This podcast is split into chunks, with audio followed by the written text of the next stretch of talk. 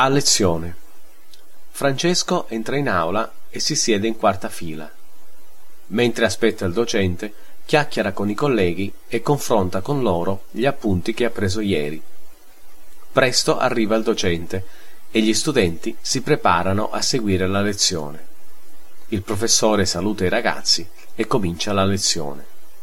Durante la lezione Francesco prende molti appunti copia attentamente dalla lavagna e scrive le considerazioni del professore. Alla fine della lezione, alcuni studenti fanno delle domande al professore. Il professore dà ulteriori chiarimenti e si accerta che gli studenti abbiano capito bene. Poi saluta i ragazzi e se ne va.